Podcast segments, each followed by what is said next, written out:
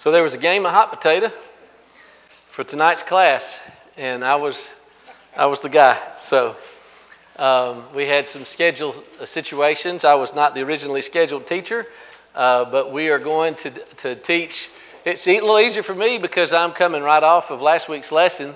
I want to apologize up front to the ladies who decided to be in here instead of being over there because every lesson has to have application. And tonight's Judges 4 and Judges 5. And you know who the hero of that is?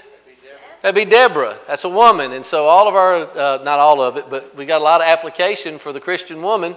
Uh, so you're going to feel more targeted in here because there's lots of fellas around you and there's not as many of you ladies. So you make sure, husbands, you take good notes so that you can share this with your wives. The period of the judges, um, we saw the first three judges Othniel, Ehud, and Shamgar. Shamgar is mentioned third.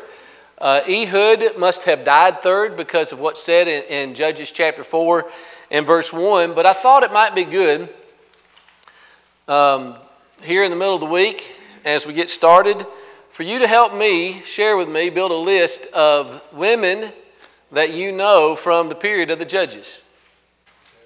Deborah, all right, all right. Kevin snags the, the, the hanging fruit there. Delilah, Jael, Ruth, Naomi, Abigail. Okay, so they're going to be in the monarch period later. Good thought, though. Yeah, I was trying. Just in the judges period. That's good. Yeah. Any others from the period of the judges? Hey, very good. That's on my list. One of the unnamed women from the book of Judges. That's Judges 9, 53 and 54. It's the woman who has the millstone. Abimelech is not a judge. He usurps. He, uh, he wipes out all of, he thinks, um, of Gideon's family, and he kind of takes over there, and he meets a violent end. He's a very violent person. Uh, he wants somebody to kill him so the woman doesn't kill him, but every inspired account of that says she did. So, all right, so she's a hero, uh, though we don't know anything else about her. Somebody else said another name. Good.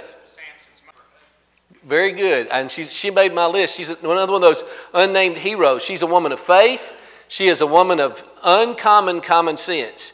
Manoah is like, we're going to get struck dead. He said, well, if he'd want to do that, he could have done that, right? That's Judges 13, 23. So there are quite a few. yes, sir. Stephen's going for extra credit. Yes, sir.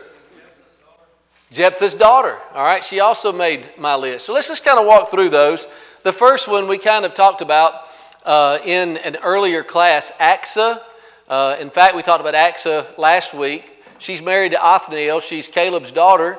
Uh, she is a person of faith. She's a person of influence. She seems to have been influenced by Caleb, but she also influenced him to expand their inheritance she, we would deduce, maybe had a positive influence on Othniel. Behind every great man is a great woman, and he's the first deliverer of the Israelites during the period of the Judges. And you read about her in Judges 1 11 through 15. We'll say a whole lot more about Deborah tonight, so we'll leave that for now. Uh, Jael, as Miss Doris uh, pointed out, she's the hero of the incidents that occur in Judges 4 and 5. She's the one that Deborah prophesies to Barak or Barak. I'm going to probably say Barak. Barak is probably the right way to say it, but all my life I've said Barak. Uh, but she's the one that st- takes the glory, uh, Judges 4, 8, and 9. There's uh, Samson's Philistine wives. There's the woman of Timnath, and then there's the woman of Sorek that we better know as Delilah. All right, so it seems the woman of Timnath is as much a victim as she is a perpetrator. Uh, you hate to think about uh, what she had to go uh, through in her society. She was probably a pawn of the Philistines trying to uh, draw out and defeat Samson. They were trying to do that throughout. Um, and she meets a terrible end. She's threatened that she and her family are going to be burned with fire. Um, and so she does wickedly. She doesn't trust in God, but we have to feel a little bit sorry for her, but not for Delilah. Delilah is probably as much a predator as she is a victim, though she probably is a little bit of she seems to be strong armed by the Philistines as well. Um, the Levite concubine in, Judge, in Judges chapter 19. I have in my notes that she's morally ambiguous. She is a concubine, but again, I don't know how much she had a say in the arrangement with the Levite. If uh, how much power women had to stand up for themselves, she may have been more of a, a, uh, a sexual slave for him. Um, but she meets the most horrific end, the most violent end of anybody in Scripture. Her death is bad enough to cause a civil war in Israel. Remember the Levite? Uh, I mean, you know, things are horrible in this period of time. And so this Levite, um, I mean, I'm, I'm, i feel like I'm, I'm like being graphic, but that's what the Bible says. Cuts her in 12 pieces and sends her to all the tribes of Israel as, a, as evidence to say this is how horrible um, uh, she's been, we've been treated. So she's in the Bible. We have the unnamed women of Judges that we've already talked about. Uh, the killer of Abimelech and Mrs. Manoah, as we might want to call her. Naomi in Ruth in the book of Ruth, and then Hannah. Hannah is in the period of the judges, as we'll see. Some of those at the uh, end. I'm trying to remember if that's Barrett or you don't have uh, Landon. Who do you have? You have the very end. So you'll kind of touch on some of that too. All right. Uh, and I think that's all we have there. But let's talk about Deborah just a little bit. Um, but just to say this the women in the book of Judges are passive and active, they are uh, good and evil, uh, just like the men in the book of Judges. If I had to say that one performed a little better than the other, I'd almost have to say it was the women over the men. Uh, there were certainly some bad examples, but it seems to me that the women that are noted for us in the period of the judges are, on the whole, much more positive than their male counterparts. Oh, by the way, a couple other women that, after I'd already formulated my list, at the end of the song, uh, and we'll, we'll, look at the song in, in Judges chapter 5, um, we have an inspired poem that Deborah and Barak are singing. And it talks about Sisera, who is the general of, J- uh, of uh, Jabin's army, uh, who Sisera's mom is sitting back at home and she's waiting for her son to come back victorious. She wants all the spoils of war. She's expecting uh, every warrior to come with two maidens, and they'll have embroidery around their neck. So she's she's all four of them trying to raid the Israelites and subdue them and beat them in battle up on Mount Tabor. So she's kind of greedily waiting for the spoil of war, but she's going to come up empty. And the princes, uh, princesses of uh, Canaanites are also mentioned in that, and uh, they're going to kind of say, you know, where, where is he? He's not coming home. So they're kind of neutral. But the mom of Sisera, she's not really pic- depicted in all that great a light. All right, so what do we know about Deborah? I mean, I know that's my task tonight is to teach about her. I just want to kind of know what you know on the front end before I start talking about her. She's a prophet. All right, we'll say more about that in just a moment. What else? She's married. All right, anybody know what, what her husband's name was? Lapidoth, I don't know. We can say, yeah. Oh, so, what do we know about Lapidoth? He was married to Deborah. You know, um, there have been many occasions uh, in various places where somebody come up to me and they'll say, "You're uh, you're you're Kathy's husband." And I love that. I love it when that's how I'm identified. If the if that's all we know about Lapidoth, considering what a great woman she is, uh, then that speaks well of him. He, he married wisely, didn't he? Uh, because she is very heroic. Anything else you know about Deborah? She's a prophet, prophetess, I guess, more specifically. Okay, she's got a tree named after her. Yeah. Judges 4 and 5 tell us. Okay, she's an Ephraimite, which is the largest tribe later on when the kingdom divides, and there's the northern kingdom. We talked about that in the minor prophets period, but now this is still one nation. All right? Um, she is the only woman who is uh, put in the position that she is in by God. She is a government official. She's the only duly appointed official of that sort by God. Um, as we see in Judges chapter 4, she's raised up by God, uh, and no other uh, ruler of Israel who uh, could claim this. Uh, she was a woman of great skill, woman of great character. Uh, she was a prophetess, as Bobby said a moment ago. Only two others in the Old Testament uh, wear that honor. One of them is Moses' sister in Exodus chapter 15 and verse 20, and the other is Huldah in 2 Kings chapter 22. Uh, so she's in a very elite company. So what does that mean that she's a prophetess? Yeah, she God is speaking through her. Is giving messages through her, and uh, she is revealing that truth to Israel. We've already talked about Lapidoth. She was well respected by all of Israel. She was already sitting as a judge in Israel. If you'll follow the chronology in Judges 4, 5, and 6, before the battle with the Canaanites occur. So she's so you think about other judges in Israel. Sometimes they're going to kind of come out of the woodwork in order to defeat an enemy. That seems to be what happens with Shamgar. You have opposition, and so God raises him up. And he goes out and he defeats the, uh, the Philistines. Um, that doesn't seem right. Is it Mesopotamia? Somebody go back to chapter 3, verse 31. I think I have my enemy wrong. But Shamgar is the one who is raised up for that. Deborah's already, my point is, she's already serving as a judge. Is it? It is the Philistines. All right. Okay. Um, and so, uh, chapter 4, verse 5 says that Israel would go to her for judgment. She was a woman of authority. Uh, as Barak, a general from Naphtali, comes to her. So he's really the one that you would expect would be the leader. He is the head of this volunteer army that she sings about in chapter 5. And um, she wants him to be the one who takes the reins of leadership and go out against the Canaanites and uh, be at the head of everything. But she goes to him and she defer, uh, he goes to her and he defers to her. Um, but the greatest attribute that she has is her faith. Um, her faith in God, and it's found throughout. So, this is probably a good time for us um, to stop for just a moment and let's look through Judges chapter 4 and Judges chapter 5. All right, Judges chapter 4. The interesting thing, you have the same events that are revealed to us in Judges chapter 4 and Judges chapter 5. What's the difference? How, how is Judges chapter 4 presented? Okay. Yeah, it is. How does it kind of read to you? Yeah, it's a historical narrative. How about chapter 5? It's a song, it's a poem. So you have the same material written out in what we say historically narrative. It's just people, places, and things, just the facts, as Joe Friday would say. And then in chapter 5, you have the song in which they're going to declare look, all the facts are equally valid and important and true as they are in chapter 4, but they're reinforced. And in fact, we get some new details in the song that we don't get in, in chapter 4. But both of these combine together to give us the picture of what's happening when Deborah is leading. So let's just read that really quick. Chapter 4.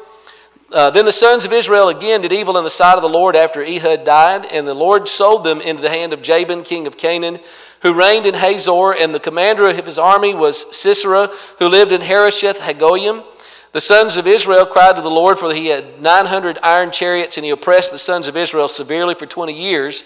Now, Deborah, prophetess, the wife of Lapidoth, was judging Israel at that time, and she used to sit under the palm tree of Deborah between Ramah and Bethel in the hill country of Ephraim. And the sons of Israel came up to her for judgment.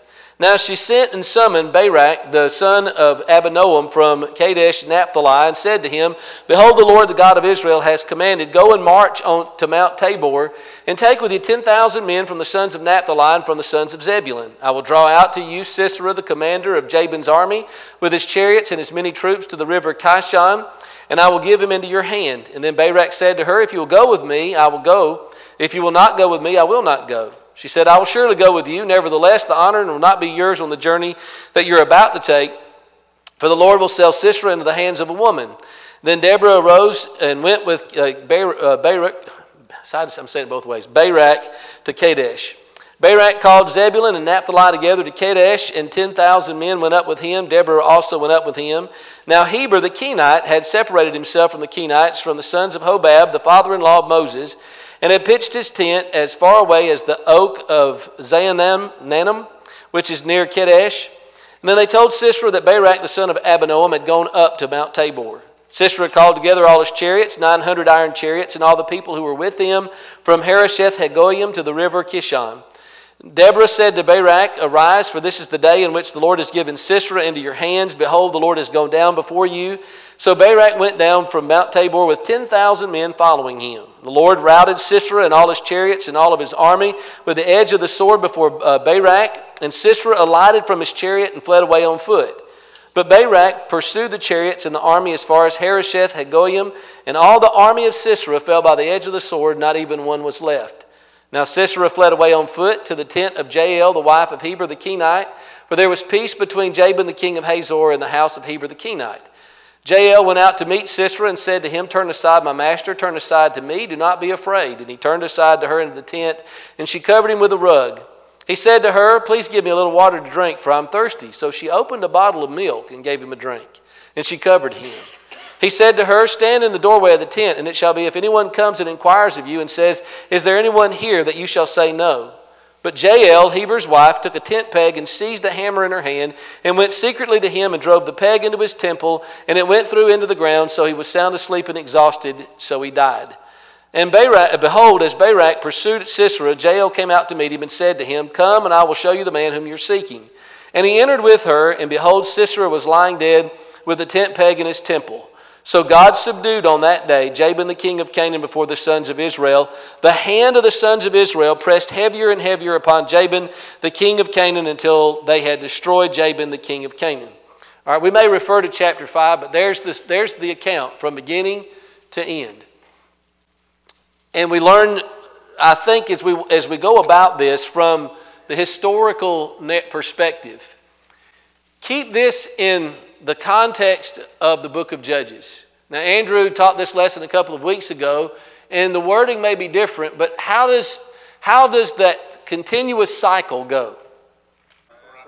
Okay, sin, oppression, okay, petition, and then deliverance. All right, so what I want you to think is that the reason why, anywhere you go into a commentary, maybe even in your study Bible, anytime you hear classes and sermons that focus on the whole of Judges, you hear that same thing. You're like, why can't they get new material? Because that's exactly what happens in the book of Judges. It's the way to record it. And you see these cycles repeating all the way throughout. Okay, so we're in one of those cycles. The first cycle was at the beginning of chapter 3, after that generation uh, rose after Joshua's generation that knew not God or the things that God did for Israel. They had to learn all the things that we just saw. They had rest in the land. Uh, and now a dramatic statement is made right here at the very beginning. And Ehud was dead. I find it very remarkable, don't you, that the only thing standing between them and faithfulness was one man. Do we ever see that happen? Where it seems like this, the, the stability, the strength, the growth of a church, of a family, seems to kind of hinge on a single person. It's remarkable. Now remember, the Holy Spirit's writing this to the writer of Judges, and he notes for us that Ehud was dead, and he connects it to this cycle. He does the same thing in chapter 2 and verse 11. He says, Joshua dies. All the elders in Joshua's generation died. And while it may not have been like the next day everybody fell off the spiritual cliff, it was that there was a dr- dramatic change. I've seen it happen sometimes that uh, um, a preacher has a very strong personality and that, and that church is growing, and, and, and at least for some of the folks who are there, perhaps their attachment or their faith is tied to that man instead of that man.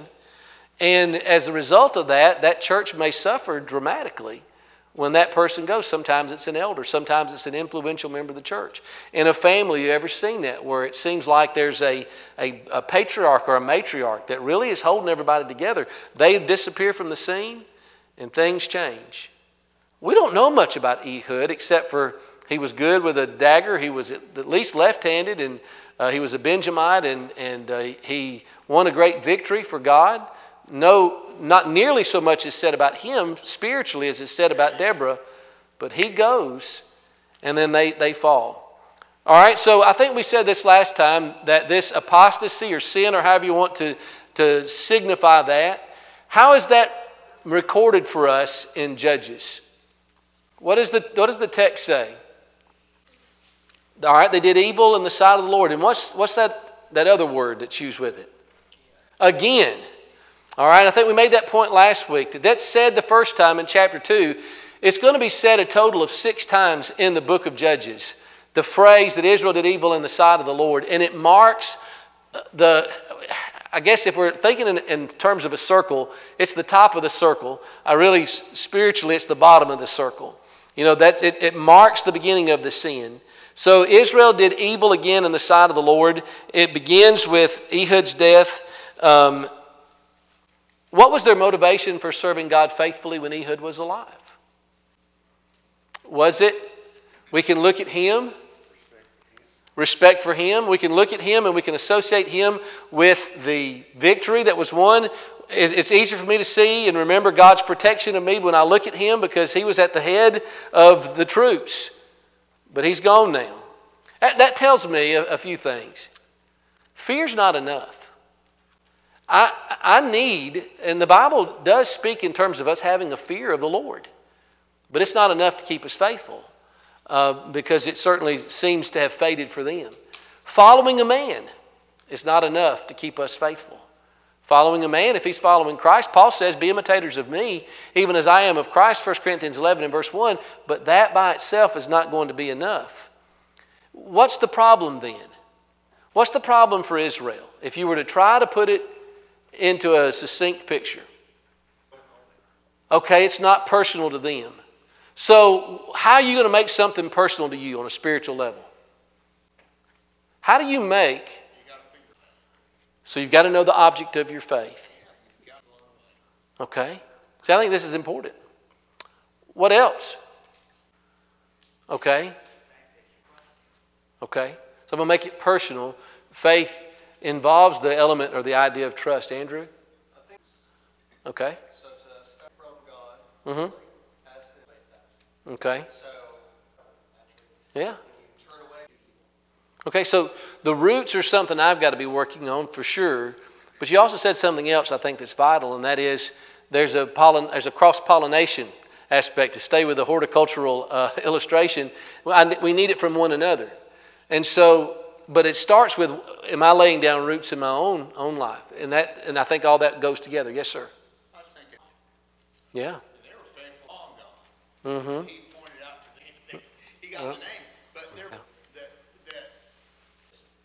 So you have, yeah, that's right. Being faithful. Mm-hmm. And, and I asked the Daddy brought me. Yep. You know, that's okay. Sure. That, that's unfaithfulness. That's right. It has to become yours. That's right. And, I find it interesting what you guys have done here in just the last few minutes. You're talking about the individual level, you're talking about the home level, you're talking about the, the religious community level. It's the church today. It would have been Israel in that day. And the only other part you didn't get to, and it's kind of woven in to that, is the society level. And so there's, there's not one answer to that.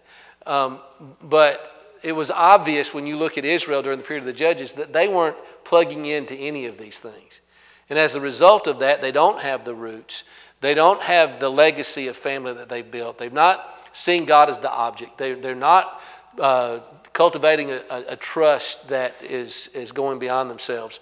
Um, right. That's right. That's right. That's Hebrews 12.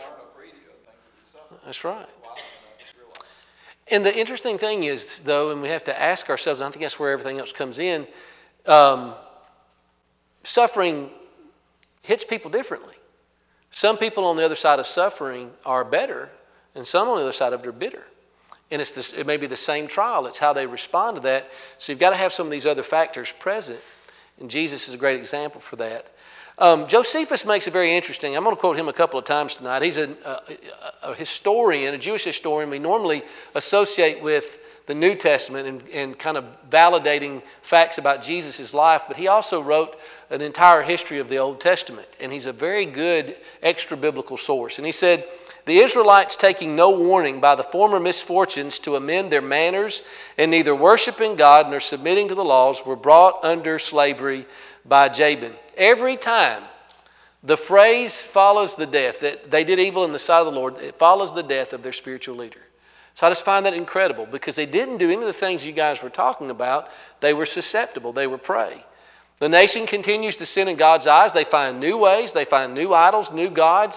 What you're going to find incredible as we walk through Judges is um, a spoiler alert, they're going to so decimate the Canaanites that the Canaanites are never a serious threat to the people of God again. And you're looking at, they had gods. You're looking at Israel and you're seeing such a rout, and we'll see the nature of the victory here in just a few moments. And you're thinking, if you're an Israelite, how do you not just drill that into your kids and your grandkids and your great grandkids' heads? Of course, back behind that, they had the Red Sea, they had the ten plagues. And can you, can you, what do you need? You need to do the very things that you guys have said. All right, after apostasy comes judgment, and uh, that, you, you, have the text for that. Um, the, the, Canaanites are oppressing is, the Israelites. Just a few little facts to, to kind of uh, help you as you walk through. Jabin is probably not a proper name, it's probably a title like Pharaoh in Egypt. Uh, we go back to Joshua chapter 11, about 100 years before, and Joshua defeats the Canaanites and the five kings, uh, and among them is Jabin. So it just seems to be a, an official designation. This is when Hazor, which is prophesied about, is burned down to the ground. Uh, Israel is oppressed uh, by the Canaanites. That word oppressed is the same word for bondage uh, in the book of Exodus. And so they were put to slavery, is the idea, Exodus chapter 3 and verse 9. And the result of this judgment, I wish we had more time to look at it. The land is filled with fear, according to chapter 5 and verse 6. They're afraid even to travel on the road. So here's, here's how all of this is unfolding here. The, the Canaanites are oppressing them, they're making them in bondage, they're making them in slavery. They can't go on the road. So you have these little villages. And these little small villages, they're so scared, they abandon the villages and they go to the cities. How does that work out for them? What's happening to the cities? Okay, they're, they're being besieged, they're, they're being attacked, and so they have no, they have, they're, they're just afraid, they're unsafe. Um, they had no shields, they had no spears, according to chapter 5 and verse 8. How big's the army? 40,000. How does that, what do you think about that? How does that strike you? Big, small? So you think about how many people came into the, the land uh, of Israel. At the beginning of the book of Numbers, north, I think 660,000. Oh, certainly, certainly so. And you're not you're just talking about the men, fighting men. And then you have the little boys that are growing up, you have teenagers, you have some who maybe be uh, on the older end, conservative estimate 2 million people. Hey, you know, later on in the, the divided kingdom, I don't know if you remember this, I'm sure you don't, uh, but there was a time in the divided kingdom period when Judah, the southern kingdom, this is all 12 tribes, but Judah's two tribes, had 900,000 in their army. So they're down to 40,000, and it sounds like they're volunteers, they're pretty scared. Um, and this is as the result of the judgment that they're going through. Um, what about the other side? They have 900 iron chariots. Probably not completely iron, but they would have been state of the art in their day. They'd have been the tanks of their time. Uh, and you're, I don't know if you ever read about World War One. At the beginning of World War One, you had a lot of cavalry troops, and they would go out in full assaults on horses with sabers and the Germans and, and, and, and, others, I'm not trying to pick on any one nation, but they had machine guns. And they're, they're mowing them down. And they actually would send in, they would attack again. I mean, it's just not a fair fight. So if you can kind of imagine that disparity on the battlefield, Jabin has this valiant uh, general by the name of Sisera who's in charge of the occupation of Israel. 20 years. Here's what, the next thing that happens, according to chapter 4 and verse 3, is they cry out to God. What kind of a delay does there seem to be on God's side when they cry out? I, I know we're not given every detail, but we're given the highlights of it. Does God wait 20 years? It seems, at least fairly, immediate. So it begs the question, doesn't it? What took them so long? How did it take them two decades before they finally cried out to God? Now, I think that's a good question, but are we ever that way? You ever hit yourself against the same brick wall of sin and struggle? And you keep doing the same thing over and over again to try to resolve that? And there's a solution that's right there, but you just keep trying. What is that? The old saying, insanity is what by definition? It's doing the same thing over and over again and expecting a different result. Um, and we do that in our lives. Yes, sir. I think temporary Hmm. with whatever it sells. Yeah. Whatever sells. Need- Maybe it's my neighbor. Maybe it's another tribe. Maybe I'm just losing a little bit. We're not told some of those facts, but it takes them 20 years. I, I, what it made me think of is the second uh, plague in Egypt. Second plague of Egypt was the frogs. You remember what uh, God says to, to the Pharaoh is going to happen? You're going to have frogs in your house, in your bedrooms, in your beds, in your ovens, in your uh, mixing bowls. And he says, uh, I want you to ask God to take away the frogs. Um, and, God, and Moses says, the, We'll take away the frogs. Just tell us when you want us to take away the frogs, and they'll be only in the Nile River. And you know what Pharaoh says in verse 10? Tomorrow. I'm thinking, why not 10 minutes ago? How could he spend another night with frogs in his bedroom? I just don't understand that. But so often I'm, I'm, I'm holding on to something I don't need to be, some sin, some bad habit in my life, and I know it's hurting my relationships. I know it's hurting my influence. And you, any, any way you want to measure loss, but just a little bit more. I just want to hang on just a little bit longer. So I don't know that we've changed all that much. We're still fighting that same battle, but it's I don't want to miss the other side of this. When they asked, God helped them. Don't miss the grace of God in every one of these situations. God, when we would think it makes no sense to do so, pulls them out of the ditch each and every time, and I'm thankful for that, that, he's, that He is that way.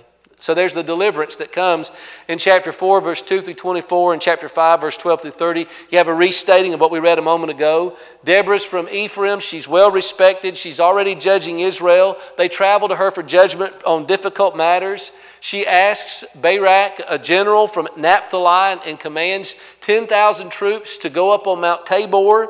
Uh, and she says, You're going to have victory. Chapter 4, verse 8. He says, I'll go if you go. If not, I won't go. And she says, Okay, I'm, I'm going.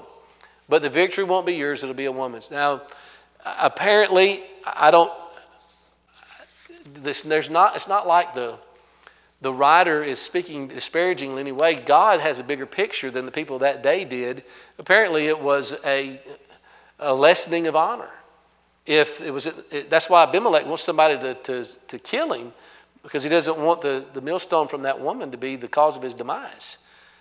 Um, but to Barak's credit, you know what Barak could have said, because remember, this is not a great period of time spiritually. He could have said, well, if that's the case, never mind. But he goes, he musters the troops, and he valiantly goes into battle.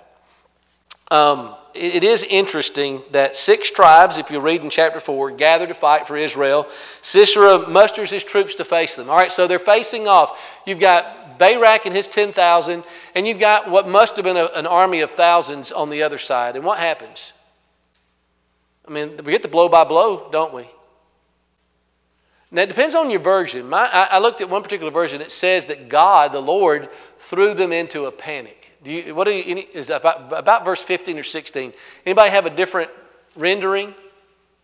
Maybe one of maybe say confusion. Lord. Routed Sisera. What what happens with the Canaanites? What does it say about them? So something happens. We're not really told, right? As far as the specifics of that, we just know that every one of the Canaanites are going to die. Here's our other Josephus reference here. This is interesting to me. Um, and he's gathering a lot of oral history from the Jews. Um, th- there would be a lot of uh, foundation of truth in this. Um, he says, So the battle began. There came from heaven a great storm with a vast quantity of rain and hail, and the wind blew the rain in the face of the Canaanites, and so darkened the eyes that the arrows and slings of the Canaanites were of no advantage to them, nor would the coldness of the air permit the soldiers to use their swords. While the storm did not so much inconvenience the Israelites because it came at their backs. Some of the Canaanites fell by the Israelites, some fell by their own horses, which were put into disorder, and not a few were killed by their own chariots. But whatever all the facts are, God, He won the victory. Um, they go and they do. These folks have been subduing them for 20 years. Every single one of them dies, except for one guy, the general. What a hero he is. What does he do? He gets off his chariot and he runs and hides. But there's nowhere to hide from God. Uh, he goes, he chooses the wrong tent. Now, Heber, the Kenite's pretty smart fella. He is uh, related to Israel through Moses in marriage, Numbers 10 29, but he's also at peace with Hazor. So they're not fooling with him. They think he's a friend. And Jael must have been a woman of pretty good faith. She, she does, she takes care of business. Um, she goes the second mile so that she can get him good and sleepy. And, uh, and, and she gives him milk, of course. And then that does the trick. And then things are, that's all over for him but the crying. And that's the end. And we get the rest in chapter 5 and verse 31. There's rest for 40 years, and the Canaanites are done as a nation as, as far as their fighting of Israel. Now, what I want to do is to just kind of walk you through the, the practical perspective. Um, just some principles to be learned. Uh, the godly woman, and Deborah certainly is, must use her tongue properly. I want you to notice what Scripture says about her words. Look at chapter 4 and verse 5. She spoke such wise words that people traveled great distances to come and to uh, get her wisdom and her judgment. Chapter 4 and verse 6, she speaks the commands of God. Chapter 4, verse 14, she spake cheerful, positive words when others were facing innumerable odds. I wish I had time to unpack all of that, but God wants women today, He wants men too, but we're using Deborah as an example for the godly woman, to use her speech in the same way to be able to use her tongue because she can use her tongue positively or she can use it negatively. If you do the mental exercise, obviously never do this out loud. Can you think of some women who are known for backbiting and gossiping and hypercriticism, and you would associate those things with them? But also, would you not associate some women with gentleness and kindness, encouraging words? The godly woman uses her tongue properly, and I think we see that from Deborah. She also must be a good influence. Um, and if you look at chapter 4, verse 4 and 5, she has great respect in all Israel. And her influence strengthened others. Chapter 4, verse 24. She caused their hands to be stronger when they were oppressed and were heavy. And so God's woman must ask Does my life deserve the respect of others by my conduct? Does my life change things for better in the home, in the church, in society? Um, Deborah sings a song of faith to God. Look at chapter 5. It's an, incredible. I wish we had more time to look at that. God's woman must have the right attitude. Chapter 4 and verse 9 Deborah had unsw- uh, unwavering courage and faith in God. She encouraged others to become active. Chapter 4, verse 8 and verse 9. Um, she uh, adopts the right attitude in every forum where she had an opportunity. Now, that's good for us to keep in mind when it comes to where we speak, virtually or in person, to be one who has the right attitude. Um, don't use social media as a means to complain about every small thing that's going on in your life, but encourage others through that. She must be active. Um, notice this just very quickly. She was an encourager of the, of the brethren. Who'd she encourage? She encouraged Barak, for one thing. She encouraged the entire army because she was at, with Barak at the head of that with those 10,000 uh, that were on Mount Tabor. Um, she was involved in the work with the brethren. She was right with the troops on Mount Tabor. And she performed her God given duty. She was a leader by example to the brethren. Um, and I'd like to say more about that, but I want to catch this really quickly. I think there's three good lessons we can learn from Deborah in uh, Judges chapter 4 and 5. Number one, the cause of God needs women. Do you realize that there are few restrictions on women's leadership? We, you know, whenever we talk about the role of women in the church, we talk about those areas where she cannot serve. We understand 1 Timothy 2 11 and 12. She cannot teach or have authority over the man. She cannot serve in spiritual leadership positions. Do you realize how narrow a sliver that is in all that's to be done in the kingdom of God? Years ago, I was asked to write in a book project. It was so long ago that I was one of the young preachers in that project. And it was my chapter, is the book called Redeeming the Time. My, my chapter was on the, the untold good that women can do. And in that, I listed out all the activities that were open for women to do in various ways in the Lord's church. And as it is for men, so it is for women. We're not doing nearly all we can be that's available to us in the kingdom of God. So there's the cause of God always will need women, especially women who are developing like Deborah. Number two, we learn from this story that when things seem hopeless, we see God's power most clearly. They were powerless, they had none of the advantages and God wins the victory for them. In chapter 5 and verse 20 in the song, it says that the stars fought from heaven. The stars in their orbits fought against Sisera.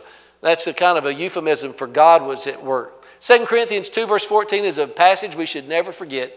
But thanks be to God who always causes us to triumph in Jesus. Every victory we win, and the bigger, the more audacious the dreams that we dream, the more we'll see God at work in them. And then finally, we need to be uh, to offer willing service to God. Now you might think about Barak. And yeah, Barak wasn't as willing as he needed to be. But in the song in chapter 5, verse 14 through 16, in verse 23, you have three tribes. You have Dan, you have Asher, who stayed at home. And God, and then there's there's this in verse 23, there's this kind of ambiguous place. We don't know exactly where it is in Israel, but they're going to be judged because they did not join in the battle. Our motto should be Isaiah's. When God, he heard the voice of the Lord saying, Whom shall I send and who shall go for us? Then said I, Here am I, send me. Barak, his credit, did that. Deborah, she was already ready to go. And she might have said, If you're waiting on me, you're going backwards. But that's all I got. We are uh, looking next week at Gideon and his service as the next judge of Israel. Thank you for your attention.